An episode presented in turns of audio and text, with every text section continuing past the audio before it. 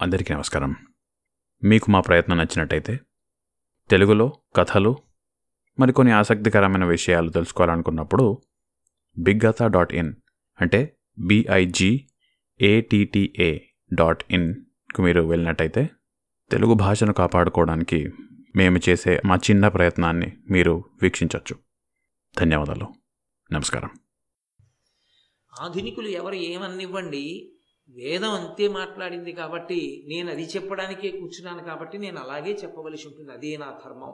దానికి అలా చెప్పడానికి నేను భయపడిపోతే నేను ఇక్కడ కూర్చోవడం అనవసరం ఇంకా. కాబట్టి ఉన్నది ఉన్నట్లే నేను చెప్పాలి. కాబట్టి నేను చెప్పేది చెప్పాలే తప్ప ఈ మైకు నేను చెప్పేది కాకుండా దానికి ఇష్టం లేదని ఇంకోటి చెప్పే స్వాతంత్రం దానికి లేదు. భారతం చెప్పాలి అని నేను కూర్చున్నది నిజమైతే భారతంలో వ్యాసుడు ఏం చెప్పారో అది నేను చెప్పాలి తప్ప నా సొంత అభిప్రాయం నేను చెప్పకూడదు. అందుకని నేను వ్యాసుని అభిప్రాయాన్ని ఎర్రాప్రగడ అభిప్రాయాన్ని నేను చెప్తాను తప్ప నా సొంతాలు నేను చెప్పడానికి ఇష్టపడను. ఇప్పుడు కాదు ఎప్పుడూ కూడా ఈ స్థానంలో ఉన్నన్నాళ్ళు. కాబట్టి క్షత్రియుల యొక్క మర్యాద ఎలా ఉంటుందో క్షత్రియుడి జీవనం ఎంత గొప్పదో చెప్తాను చూడు ధర్మరాజా. అంటే ఇప్పుడు మీకు ఏం అర్థం అవుతోంది చాలా మందిలో ఒక అపోహ ఉంటుంది. బ్రాహ్మణుడిగా పుట్టినవాడే తరిస్తాడు తప్ప బ్రాహ్మణుడిగా పుట్టనివాడు ఎవడుంటాడో వాడు అంత గొప్ప స్థానాన్ని పొందలేడు అని అనుకుంటూ ఉంటారు. కాదు ఏ వర్ణం వాళ్ళైనా తరించడానికి ఆ వర్ణం అడ్డం కాదు. నువ్వు దేనిగా పుట్టావో ఎందులో పుట్టావో అది నిన్ను తరించకుండా అడ్డం పెట్టేదైతే ఆ తప్పు నీది కాదు పరమేశ్వరుడు. ఆ తప్పు పరమేశ్వరుడు చేసి ఎందుకు అడ్డు పెడతాడు? పెట్టడు. అన్ని వర్ణముల వారు ఈశ్వరుణ్ణి చేరవచ్చు. ఎప్పుడు? ఆ వర్ణధర్మాన్ని వాళ్ళు పాటిస్తే. ఆశ్చర్యకరమైన విషయం నేను మీకు చెప్తే ఆశ్చర్యపోతారు. అందరికన్నా తేలికగా పరమేశ్వరుణ్ణి చేరుకునేటట్టుగా మార్గం సుగమం చేసింది ఎవరికో తెలుసా? శూద్రులు. నాలుగో వర్ణానికి చేశారు తప్ప మొదటి వర్ణం వాళ్ళకి చాలా చాలా కష్టం. ఇప్పుడు చెప్పానుగా అనుష్ఠానం అంటే ఎలా ఉంటుందో? ఇవన్నీ చేయలేదని వేస్తుంటారు. ఒక రోజు తిరిగేటప్పటికీ నువ్వు ఇవి చేయలేదని వేస్తుంటారు. నేను అంత తేలిక ఏం కాదు. సరే కలియుగంలో కొంత చేసినా మంచిదే. నేను నిరుత్సాహపరచట్లేదు. క్షత్రియుల వైశిష్ట్యం ఏమిటో చెప్తున్నాను విను ధర్మరాజా. ఒకనకొకప్పుడు అత్రి మహర్షి భార్యని పిలిచి తన భార్యతో అన్నాడు వినుత చరిత్రుడత్రియను విప్రవరుండు తపంబనర్పగా వనమునకేగుచుండి తన నాతి కనుంగుని ఇట్లనున్. తపంబునకిది ఏనుబూని వనభూమికి పోవుచునున్నవాడ? ఓ వనరుహనేత్ర నీవు నట వచ్చెదో పుత్రుల యొద్ద నుండెదో? ఆయన భార్యని పిలిచన్నాడు అత్రి మహర్షి నేను తపస్సు చేసుకోవడానికి అరణ్యానికి వెళ్ళిపోతున్నాను. నాకు ఇక ఈ సంసారం ఇందులో ఉండడం ఇందులో ఈ భోగభాగ్యాలు ఈ లంపటాలు వీటి మీద వైరాగ్యం వచ్చింది. నేను వానప్రస్థానికి వెళ్ళిపోతున్నాను అరణ్యాలకు వెళ్ళిపోతున్నాను. నువ్వు కూడా వస్తావా? పిల్లల దగ్గర ఉండిపోతావా? అని అడిగాడు. తప్పు కాదా మాట? అలా అడగచ్చా భర్త? అందున అత్రి. అత్రి గురించి చెప్పేటప్పుడు నేను ఒళ్ళు మరింత దగ్గర పెట్టుకు చెప్పాలి. అత్రి మహర్షి అలా అనొచ్చా? భార్యని అనసూయమ్మని? అంటే ధర్మం కాబట్టే అన్నాడే. ఎందుచేత అంటే వ్యాస భగవానుడే చెప్పాడు పుత్రం పౌత్రం సమాసాధ్యావాన ప్రస్థాశ్రమే వసీత్ భార్యాం పుత్రే నివేశ్యచ అని. తనతో వచ్చేస్తే వైరాగ్యం వల్ల భార్యను తీసుకెళ్ళచ్చు. వైరాగ్యం అంకురించకపోతే భార్యకి ఏమండి నేను బిడ్డల దగ్గర ఉంటానండి అంటే అత్తేరి వీల్లేదు నాకు అరణ్యంలో వంట చేసి పెడతాడు రా అనకూడదు అదేం వైరాగ్యమే? నువ్వు బిడ్డల దగ్గర ఉంటావా? నాతో వస్తావా? అని అడగాలి. బిడ్డల దగ్గర అన్నప్పుడు మళ్ళీ కూతురు దగ్గర ఉంచకూడదు. కూతురు దగ్గర ఉంచడానికి అధికారం లేదు. ఉంచకూడదు అలా. అసలు ఇంకొక సరే ఇప్పుడు ఎందుకు రెండు మరి అంత లోతుగా కానీ కాబట్టి కొడుకు దగ్గరే ఉంచాలి. ఎందుకంటే తన స్వరూపం కదూ తేజస్సు తనది. తన రూపమే బయట నడయాడుతుంది కొడుగ్గా. కాబట్టి కొడుకు దగ్గర తల్లి భార్యని ఉంచి తాను వెళ్ళాలి. అందుకని అత్రి మహర్షి అడిగారు తన నాతిగనంగుని ఇట్లను తపంబునకిదే ఏను పూని వనభూమికి పోవుచునున్నవాడ. తపస్సు చేసుకోవడానికి నేను అరణ్యానికి వెళ్ళిపోతున్నాను. ఓ వనరుహనేత్ర ఓ అందమైన కనులున్నదానా నీవు అట వచ్చేదో అక్కడికి వస్తావా పుత్రుల యొద్ద నుండెదో పుత్రుల దగ్గర ఉంటావా అది మాట. బిడ్డల దగ్గర నుండేదో అనలేదు. బిడ్డలంటే ఆడపిల్లలు కూడా వస్తారు. పుత్రుల దగ్గర ఉంటావా? అని అడిగాడు. అడిగితే ఆవిడ అది అనసూయం అంటే మహాతల్లి ఆవిడ మాట్లాడితే అలా ఉంటుంది రామాయణంలోనైనా. ఆవిడంది అనుటయు భార్య ఇట్లనియే అక్కట పుత్రులకున్ కుటుంబ భార నియమ వృత్తులెల్లను తిరంబుగ చేయక ఆశ్రమాంతరంబునకు మహాత్మ నీకు ఇటు బోవుట ధర్మము కాదు. వైన్యభూజనపతి ఇచ్చు ఇచ్చునర్ధులకు చాలగా అర్థము వేడు మన్ అవిభున్ ఆవిడంది మో ఏం పద్యం అండి పద్యం అంతా ధర్మమే. ఆవిడంది అనుటయు భార్య ఇట్లనియే. అత్రి మహర్షి భార్య అంది అక్కట పుత్రులకు కుటుంబ భార నియమ వృత్తులెల్లను తిరంబుక చేయక కొడుకులు పుట్టేశారు కొడుకుల దగ్గర నువ్వు ఉండు అని వెళ్ళిపోతున్నావు. ఓ మహాత్మా ఆయనని ఎత్తి పొడవట్లేదు. ఆయన ఏదో తప్పు చేస్తున్నాడన్న ఉద్దేశ్యంతో తక్కువ చేసి మాట్లాడటం లేదు. అప్పుడు తన ధర్మానికి దోషం అది. మహాత్మా అని పిలిచింది భర్తని. పిలిచి అయ్యా కొడుకుల దగ్గర నన్ను ఉండమని వెళ్ళిపోతున్నారే. జీవితాన్ని ఎలా దిద్దుకోవాలో ఎలా ఖర్చు పెట్టుకోవాలో ఎలా సంపాదించుకోవాలో ఎలా జాగ్రత్త చేసుకోవాలో ఎలా జీవితాన్ని గడుపుకోవాలో ఎలా సంపాదించుకోవాలో ధర్మం తప్పకుండా ఎలా బతికారో పిల్లలకి నేర్పామా? కని వదిలేసి వెళ్ళిపోవచ్చా వానప్రస్థానికి? వాళ్ళు ధార్మికంగా సంపాదించుకుని బ్రతకడం అన్నది వాళ్ళకి అలవాటు చేసిన తరువాత కదా మనం వెళ్ళాలి? వాళ్ళకి సంపాదన వాళ్ళకి రావడ రావాలిగా? అది వాళ్ళ వర్ణానికి తగినట్టు వాళ్ళు ఎలా సంపాదించుకోవాలో వాళ్ళకి నేర్పాలి కదూ? కాబట్టి అది పూర్తి అవ్వలేదుగా వాళ్ళకి ఇంకా ఏం తెలియదుగా ఇన్నాళ్ళు మీ పేరు మీద చలామణి అయిపోతోంది. పిల్లలకి ఏమొచ్చు? ఏమీ రాదు. ఏమీ రాకుండా మన ఇద్దరం మూటా ముల్లే కట్టుకుని ఎలా వెళ్ళిపోతాం వానప్రస్థానికి? కాబట్టి ఆశ్రమాంతరంబునకు మహాత్మ ఆశ్రమం మార్పు అంటుంది ఆవిడ. బ్రహ్మచర్యము నుండి గృహస్థాశ్రమము గృహస్థాశ్రమము నుండి వానప్రస్థము. గృహస్థాశ్రమాన్ని వదిలిపెట్టాలి అంటే గృహస్థాశ్రమంలో నీ కర్తవ్యం పూర్తవ్వాలి. నాకు వైరాగ్యం వచ్చిందండి అని చెప్పి ఇంకా బిడ్డలు ఉంచుకోకముందు వాళ్ళని వదిలిపెట్టి వెళ్ళిపోవడం ధర్మ విరుద్ధం భారతంలో చూడండి కావాలంటే అసలు ముందు నీ కుటుంబాన్ని దిద్దుకోవడం రాని నువ్వు లోకాన్నే ఉద్ధరిస్తావు. కాబట్టి వానప్రస్థానికి వెళ్ళిపోతానంటే కుదరదు. నువ్వు ఇక్కడ ఉండవలసిందే. నీ బిడ్డల్ని ముందు వాళ్ళు ఎలా బ్రతకాలో వాళ్ళకి ముందు బాగా నేర్పాలి. అంతేగాని కొడుకులు పుట్టారు కదండి అని చెప్పి వెళ్ళిపోతానంటే ఎలా కుదురుతుంది? ఆ కొడుకులు ముందు బతకడం వాళ్ళకి నేర్పాలి. కాబట్టి వాళ్ళకి ఎలా సంపాదించుకోవాలో ఎలా ఖర్చు పెట్టుకోవాలో ఎలా జీవించాలో వాళ్ళకి నేర్పద్దు. తప్ప ఆశ్రమాన్ని ఎలా వదిలిపెట్టి ఇంకో ఆశ్రమం తీసుకుంటావు? ఈ గృహస్థాశ్రమ పరిత్యాగం చెయ్యడానికి కొడుకులు ఊంచుకోవాలి వాళ్ళకి తెలియాలి. అన్నీ తెలిస్తే మనం వెళ్ళిపోవచ్చు. నేర్పలేదుగా మనం ఇంకా? వాళ్ళ దగ్గర ఏం లేదుగా తినడానికి? మనం వెళ్ళిపోతే వాళ్ళకి ఎలా సంపాదించుకోవాలో తెలియకపోతే అక్రమ మార్గంలో సంపాదిస్తే ధర్మభ్రష్టులు అవుతారు. ఇటువంటి బిడ్డల్ని కన్నందుకు పైతరాల కింద పడిపోతాయి.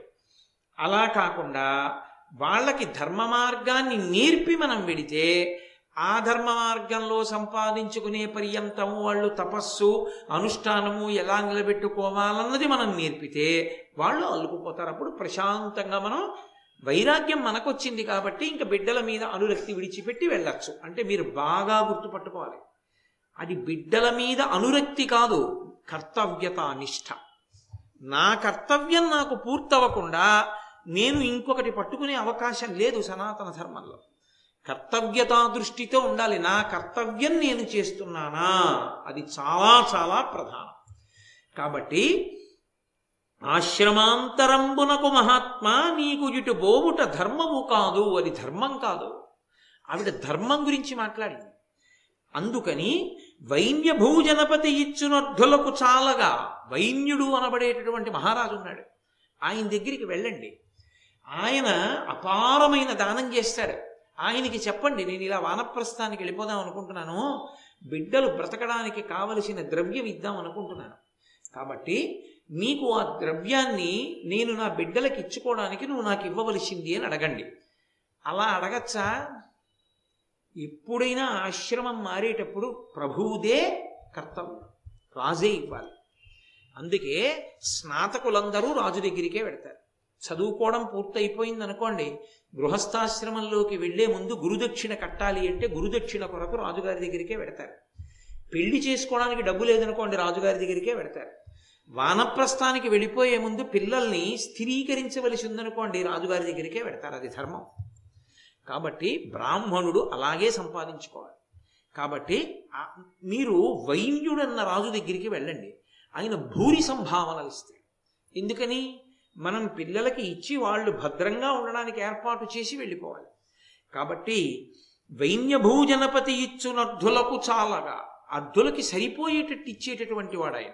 ఎవడు ఏ కోరికతో వచ్చాడో ఆ కోరికకి సరిపోయేటట్టు ఇస్తాడు. తప్ప ఇంకొకలా ఇచ్చేవాడు కాదు. చూడండి ఏమంటే ఇంజనీరింగ్ చదువుకునేటటువంటి పిల్లలకి పది మందిని చదివిస్తున్నానండి అని చెప్పి వెయ్యేసి రూపాయలు ఇవ్వడం కన్నా ఒక్క పిల్లాడిని చదివించడం మంచిది. కాదు ఒక్క పిల్లాడికి ఫీజు కడితే వాడు చదువుకుంటాడు. ఎందుకు పది మందికి వెయ్యేసి రూపాయలు? వాడు మళ్ళీ ఇంకోళ్ళ దగ్గరికి వెళ్ళాలి మిగిలిన డబ్బులకి. అది దాతకుండా వలసిన లక్షణం. దాత దగ్గరికి అర్థి వెడితే అర్థి తృప్తితో వెళ్ళిపోవాలి. తప్ప సగమే ఇచ్చి మిగిలింది ఎవరి దగ్గరికో మళ్ళీ వెళ్ళని చెప్పకూడదు. ఇవ్వగలిగితే ఇవ్వాలి లేకపోతే వదిలిపెట్టాలి. అంతే. కాబట్టి అలా ఇవ్వగలిగిన వాడయా వైన్యుడు ఆవిడ ఎంత ధర్మాన్ని ఆలోచించిందో చూడండి. ఎవరి దగ్గర పడితే వాళ్ళ దగ్గరికి వెళ్ళకండి. వాడు తెలియక ఏదో ఇంతే ఇస్తాను అంతే ఇస్తాను ఏదో మాట అన్నాడు అనుకోండి మీ మనసు చిన్నబుచ్చుకుంటుంది. అది భర్త మీద గౌరవం. ఆవిడ భర్త మీద ఎంత గౌరవంతో ఆయన కోరికే తీరడానికి ఆయన ధర్మం తప్పకుండా ఉండడానికి తాను ధర్మశాస్త్రాన్ని బోధ చేస్తోంది. ఆవిడ భార్య అంటే. తప్ప మీకేం తెలియచ్చు అండం కాదు. భా భారతదేశంలో స్త్రీలు వ్యవస్థ ఎందు అత్రి మహర్షిని దాటి అనసూయమ్మ మాట్లాడింది. ఎందరు స్త్రీలో ఎంత శాస్త్ర ప్రవేశం ఈవిడ నాకు ఆశ్చర్యంగా ఉంటుంది. పురుషులతో సమాన హక్కులని వేదికలు ఎక్కరుస్తుంటారని పిచ్చిగోలా ఏమైనా చదివితే కదా అసలు? అసలు వాళ్ళల్లా నువ్వు చదువుకున్నావా? ఏమన్నా నువ్వు మాట్లాడడానికి? నువ్వు చదువుకున్నది ఏమైనా ఉందా? అసలు చెప్పడానికి? ఓ భారతం కానీ రామాయణం కానీ ఇప్పుడు నేను చదివావా? నీకేమైనా తెలుసా ఏ సర్కలం ఏముందో? ఎందుకు వచ్చిన ప్రసంగాలు? ఏదో వేదిక దొరికింది కదా అని ఎక్కనో మాట్లాడడం. అలా మాట్లాడడానికి ఊళ్ళో కొంతమంది ఉంటుంటారు ప్రత్యేకంగా. అదే పని వాళ్ళకి. వాళ్ళు చదువుకున్నది ఏమిటో నాకు తెలియదు. కాబట్టి నాయన ఆయన దగ్గరికి వెళ్ళండి వైన్యుడి దగ్గరికి. వెడితే ఆ వైన్య భూజనపతి ఇచ్చు అర్ధులకు చాలాగా. అర్థించినటువంటి వాళ్ళకి సరిపోయేటట్టుగా ఇవ్వడంలో కార్మికుడు ఆ వైన్య భూపతి. కాబట్టి అక్కడికి వెళ్ళి అర్ధము నేడు మవ్విభున్ ఆయనని డబ్బడగండి అంది. అత్రి ఏమీ మాట్లాడాలి అంటే తాను చేసిన ప్రతిపాదన సమగ్రం అవడానికి భార్య చెప్పిన ధర్మం తోడ్పాటుగా కావాలి. అందుకే కార్యేషు దాసి కరణేషు మంత్రి. అది దాంపత్యం అంటే. దాంపత్యం అంటే ఎప్పుడూ ఒకరు చెప్పుట ఒకరు వినుట కాదు. అనుభవము అని ఒక మాట ఉంటుంది. లోకంలో సంసారంలోకి వచ్చిన తర్వాత ఆ ఉద్దాన పతనాలు కష్ట సుఖాలు చూసి భార్యకి కూడా ఎంతో అనుభవం వస్తుంది. వచ్చినప్పుడు ఆమె కూడా ఒక మంచి మాట చెప్పగలదు. ఆమె ఏమీ చెప్పలేదు అన్న అభిప్రాయం పురుషుని ఎందు ఉండకూడదు. అలాగే ఆయనకి కొన్ని కొన్ని ఇంట్లో తప్పులు చేస్తారు అన్న భావన ఆమె ఎందు ఉండకూడదు. ఇద్దరి భావన ఎలా ఉండాలంటే ఆయన బలహీనత దిద్దడం నా అదృష్టం. ఈమె బలహీనత కమ్ముకు రావడం నా అదృష్టం. అది నా కర్తవ్యం. లేకపోతే ఇంకా అర్థమేముంది అన్నట్లుగా ఉండాలి. నా భార్యకి ఓ లోపం ఉందనుకోండి నా భార్య లోపం వల్ల తాను అవమానమును పొందకుండా చూసిన నాడు నేను భర్తని. తప్ప నేనే ఎత్తి చూపిస్తే ఇంకెందుకు ఆ భర్తృత్వం? ఏదో తెలిసి తెలియక పది మందిలోకి వచ్చి ఓ మాట్లాడడం అలవాటు అనుకోండి నేను చెప్పుకోవాలి ఇంటి దగ్గర. నువ్వు ఎక్కువగా మాట్లాడేసేకు అందరూ ప్రసన్నంగా ఉండరు నీలాగా. అన్నీ విని నువ్వు వెళ్ళిపోయిన తర్వాత వంక పెడతారు. నిన్ను తక్కువ చేసి మాట్లాడతారు. అది నాకు బాధగా ఉంటుంది. ఆమెని నింద చేసి చెప్పకూడదు. నిన్ను నింద చేస్తే నా హృదయం బాధపడుతుంది. అందుకని నువ్వు ఎక్కువ మాట్లాడకు. నువ్వు నింద పొందడం నాకు ఇష్టం ఉండదు. పై పైన మాట్లాడు. కాసేపు నిగ్రహించి. నీకు ఎన్ని మాట్లాడాలనున్నా నాతో మాట్లాడు. ఎన్నైనా మాట్లాడు పర్వాలేదు. ఎందుకో తెలుసా? నేను భర్తని భరించవలసిన వాడిని నీ అమాయకత్వం కానీ తెలివితేటలు కానీ నీ బోళాతనం కానీ ఏదైనా సంతోషంగా స్వీకరిస్తాను నాతో మాట్లాడు. వాళ్ళతో వద్దులే అని చెప్పగలగాలి. ఆయన ఎందుకు చెప్పారో ఆమె అర్థం చేసుకోగలరు అది దాంపత్యం. అర్థం చేసుకోకపోతే మూర్ఖత్వం తప్ప అది ఏదో లింగ వివక్షతో ఒకరినొకరు తొక్కేయడం కాదు అది. కాబట్టి ఆయన అత్రి మహర్షి అనసూయమ్మ చెప్పిన మాట విన్నాడు వెంటనే. విని పరమధార్మికంగా మాట్లాడింది మహాతల్లి. కాబట్టి నేను అలాగే చేస్తాను అని అత్రి వైన్యుని దగ్గరికి వెళ్ళాడు. వెళితే ఆయన అశ్వమేధయాగం చేస్తున్నాడు అప్పుడు. అశ్వమేధయాగం చేసేటప్పుడు ఆ యాగంలో కూర్చున్నప్పుడు దీక్షితుడిగా ఎవరొచ్చినా భూరి సంభావనలు ఇస్తూ ఉంటారు అత్రి మహర్షి వెళ్ళాడే సామాన్యుడు కాడు అత్రి మహర్షి అంటే మహానుభావుడు. వెళ్ళి ఆశీర్వచనం పలకాలి ముందు.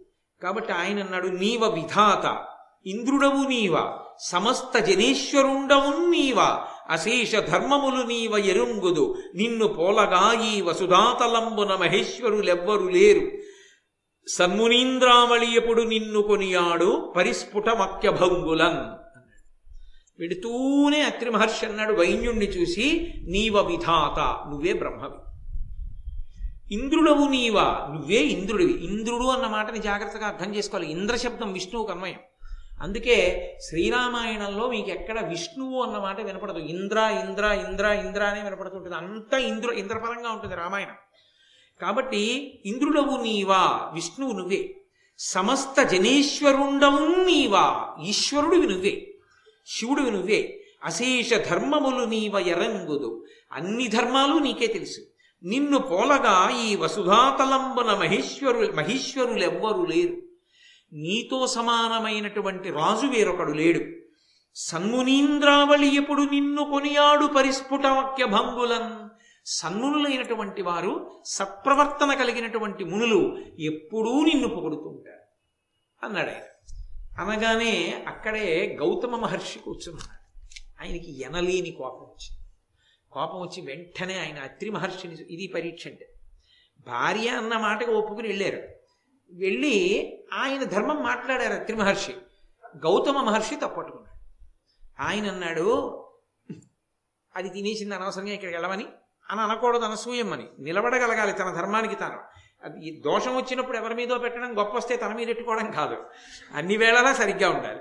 కాబట్టి అని పలుకంగా గౌతమ గౌతమ మహాముని ఇచ్చట నుండి ఎంతయున్ విని కలుషించి ఏలగిటు నీకున నోరరు నోరరుగంగా ప్రేలెదవు. ఈ జనపతి ఏ విధాతయును? శక్రుడు ఈశుడు అర్ధకాంక్షివై మనమున శంకలేక ఒక మానవునింత నుతింపనీటికి ఆ గౌతమ మహర్షి ఎక్కడో కూర్చున్నారు దూరంగా. అత్రి మహర్షి వచ్చి ఆశీర్వచనం చేస్తుంటే చెవులు రిక్కించి విన్నాడు.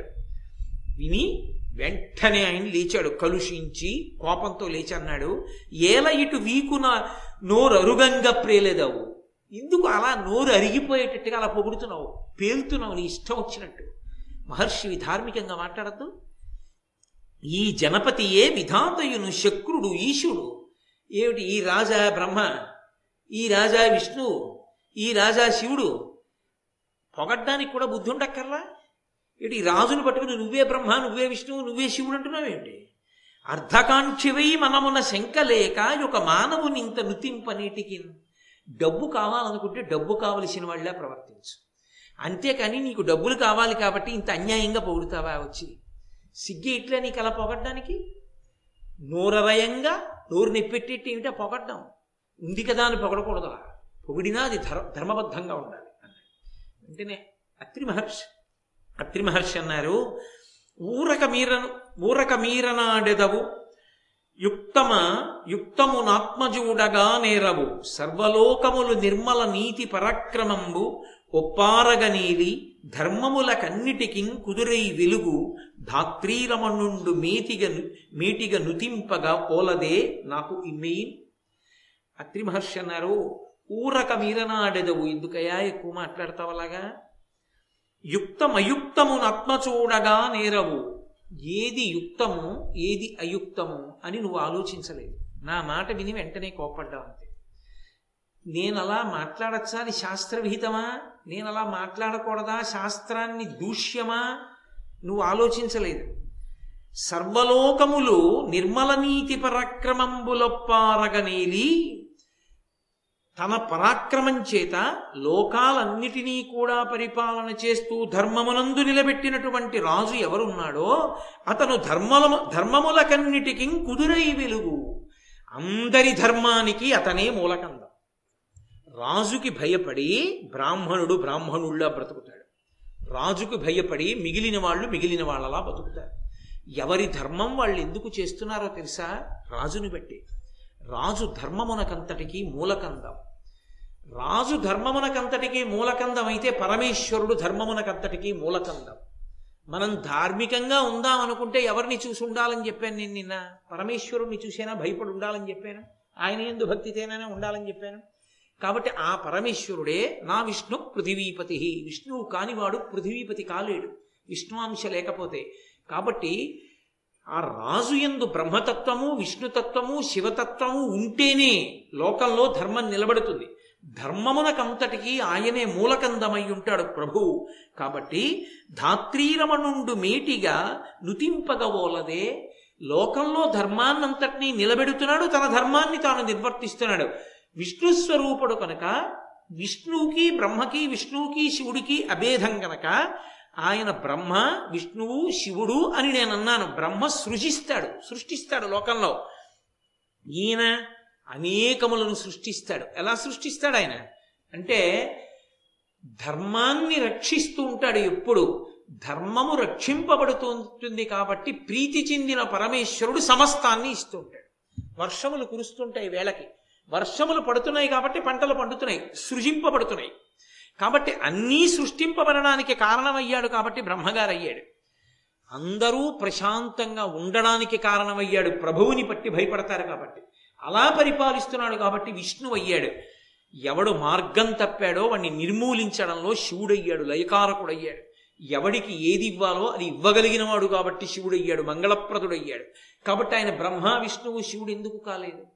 ధర్మమునకు మూలకందమైనటువంటి ప్రభువుని ఆ మాటతో పొగడడం ఎందుకు అయుక్తమైంది?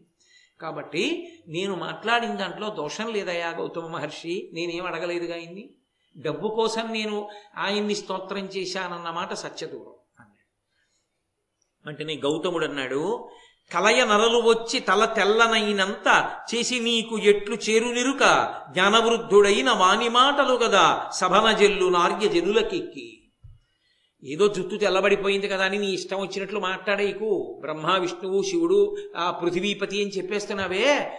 నీ జుత్తు తెల్లగా ఉంది కాబట్టి పెద్దవాడివి అయిపోయావు కాబట్టి నువ్వు చెప్పచ్చు అనుకుంటున్నావా? ఎవడికి జ్ఞానం ఉన్నదో వాడే సభలో వృద్ధుడు.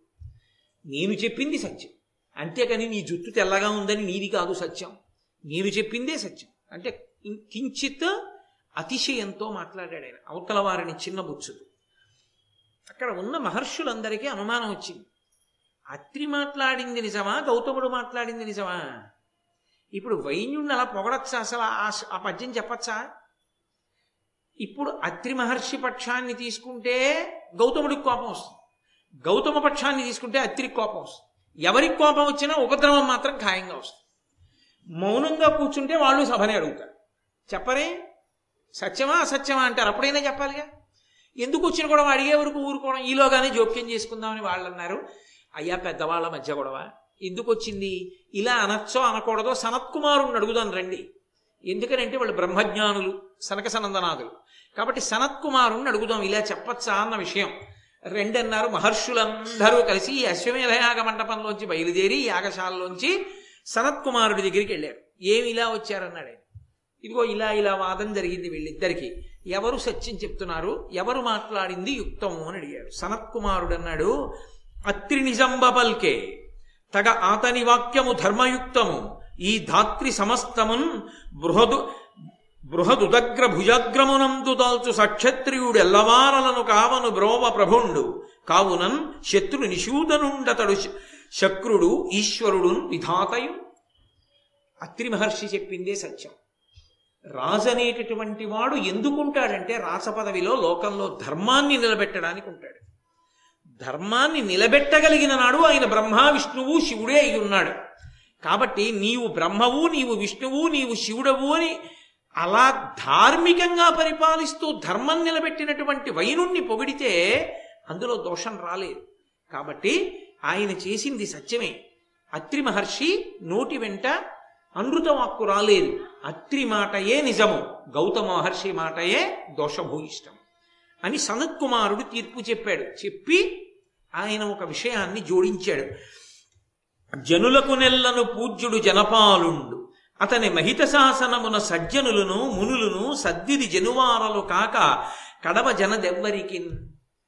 ఆ రాజుగారు ఎప్పుడూ ధర్మం పట్ల అనురక్తితో ఉన్నాడనుకోండి. తపస్సు చేసుకునే ముని తపస్సు చేసుకుంటాడు ప్రశాంతంగా. ఎవరు అవరోధం కల్పించరు.